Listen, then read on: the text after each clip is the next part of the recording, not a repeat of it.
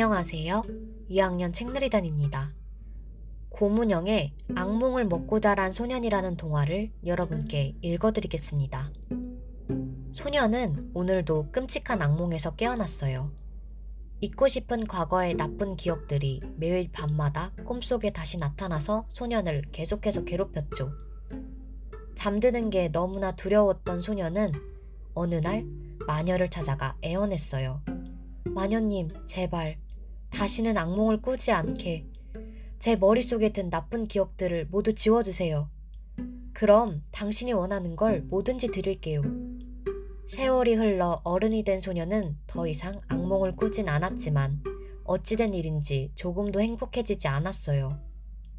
붉은 보름달이 뜨던 밤, 소원의 대가를 받기 위해 드디어 마녀가 그 앞에 모습을 드러내자 그는 원망 어린 목소리로 외쳤어요. 내 나쁜 기억은 모두 지워졌는데 왜, 왜 난 행복해지지 못한 거죠?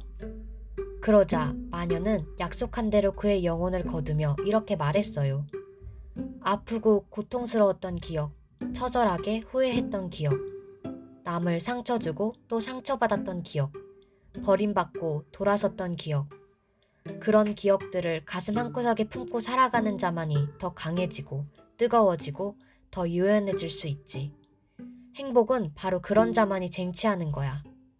그러니 잊지 마. 잊지 말고 이겨내.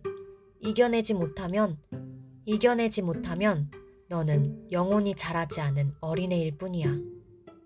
지금까지 들어주셔서 감사합니다.